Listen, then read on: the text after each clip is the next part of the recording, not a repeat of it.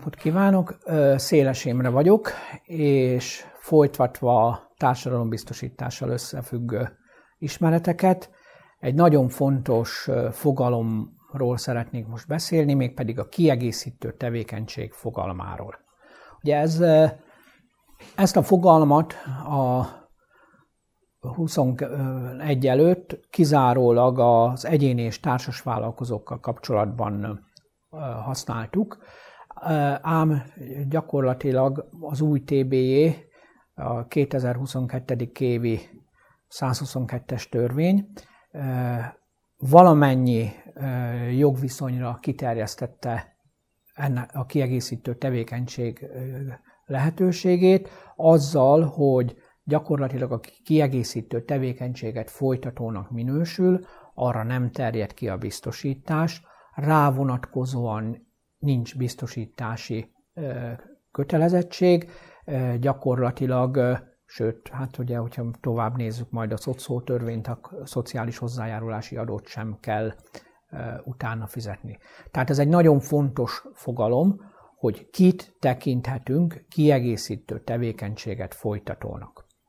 Ezt a fogalmat a TBJ negyedik paragrafusában találjuk, és azt mondja a jogszabály, hogy kiegészítő tevékenységet folytatónak minősül az a személy, aki a TBJ hatodik paragrafusa szerinti hatodik paragrafusában felsorolt jogviszonyok valamelyikét létesíti, és saját jogú nyugdíjasnak minősül. Azzal, hogy az egyéni és társas vállalkozó abban az esetben is kiegészítő tevékenységűnek minősül, ha nem saját jogú nyugdíjas ugyan, de a reá irányadó öregségi nyugdíjkorhatárt már betöltötte, e, és özvegyi nyugdíjat kap. Tehát e, ezzel azonban még nem dőlhetünk hátra, mert e, egy újabb probléma, vagy egy újabb kérdés merül fel, hogy kit tekinthetünk saját jogú nyugdíjasnak.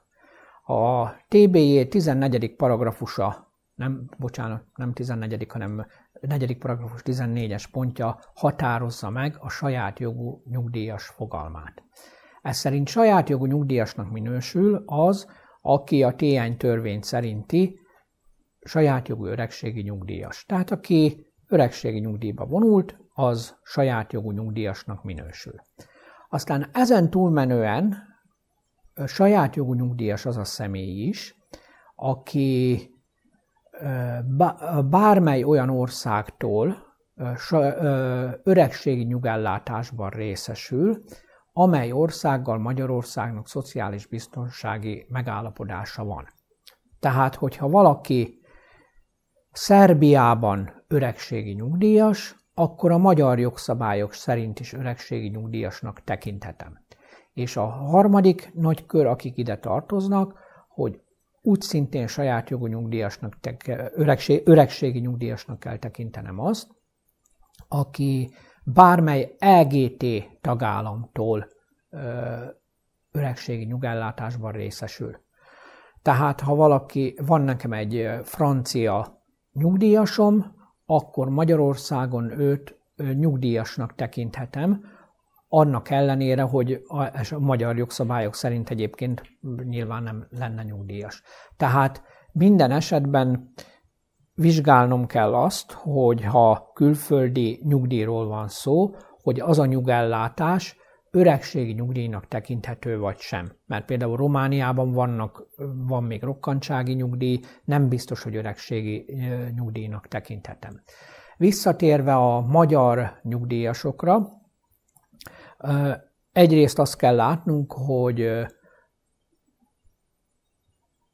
akik a nők 40 évével váltak nyugdíjassá, ők is öregségi nyugdíjasok. Tehát itt semmiféle különbség tétel nincs a, az öregségi nyugdíjak tekintetében. Teljesen mindegy, hogy korhatárt betöltött nyugdíjasról van szó, vagy 40 évvel nyugdíjba vonult hölgyről van szó, mind a kettő öregségi nyugdíjas, és ha munkavégzés biztosítási jogviszonyt létesítene, munkavégzésre irányuló jogviszonyt, akkor kiegészítő tevékenységet folytatónak tekintendő.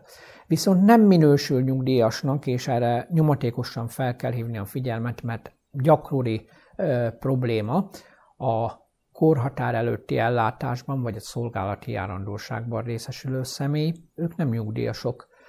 És ugyanúgy nem nyugdíjas, aki rokkantsági ellátásban, vagy a rehabilitációs ellátásban részesül, tehát a megváltozott munkaképességű személyek, ők sem minősülnek nyugdíjasnak, tehát amennyiben biztosítási jogviszonyt létesítenek, akkor a biztosítási és járulékfizetési kötelezettséget velük kapcsolatban az általános szabályok szerint kell megállapítani.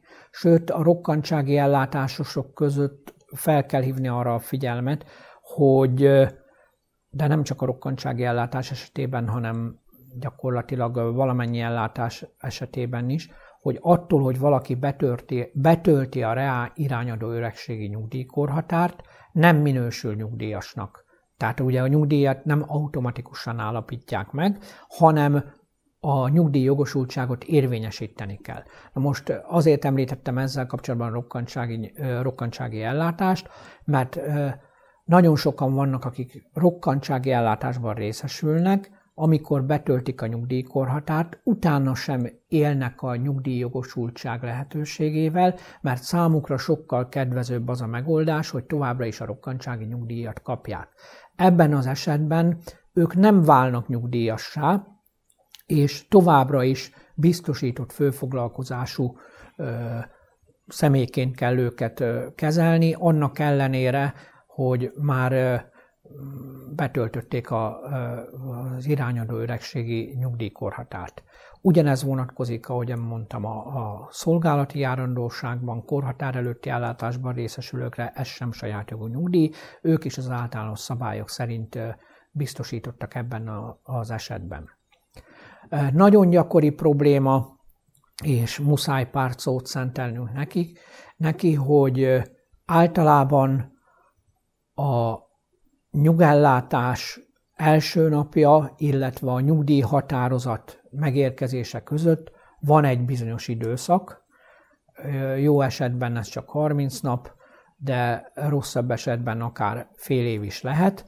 Tehát attól tehát ez, külön, ez nemzetközi nyugdíjaknál fordulhat elő, ahol, ahol azért sokkal összetettebb és külföldről válnak a szolgálati időhöz kapcsolódóan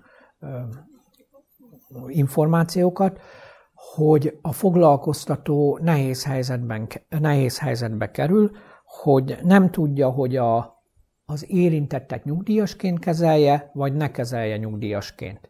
Na most erre nincs recept. Nyilvánvalóan, hogyha ha egy korhatárt betöltött ismert munkavállalóról van szó, akkor ha továbbfoglalkoztatás esetén esetleg kezelheti nyugdíjasként, hiszen ilyen esetben a legritkábban fordul elő, hogy, hogy elutasításra kerül a nyugdíj igénye. Viszont abban az esetben, hogyha nők 40-ről van szó, az, az egy bizonytalanabb történet, hiszen nem biztos, hogy megvan a 40 év, és akkor még nem beszéltem azokról az esetekről, hogy a nyugdíj igény visszamenőleg 6 hónapra érvényesíthető, tehát járhat úgy is a foglalkoztató, hogy a dolgozója bejelenti, hogy már 4 hónapja nyugdíjas vagyok. Tehát ezekben az esetekben sajnos a, az önellenőrzés elkerülhetetlen, hiszen ha én négy hónapja nyugdíjassá váltam, tehát visszamenőleg érvényesítem a nyugdíjigényemet, akkor ez, ezzel az is jár, hogy hogy módosítani kell az utolsó négy hónapot, hiszen akkor megszűnik a biztosítási és járulékfizetési kötelezettségem.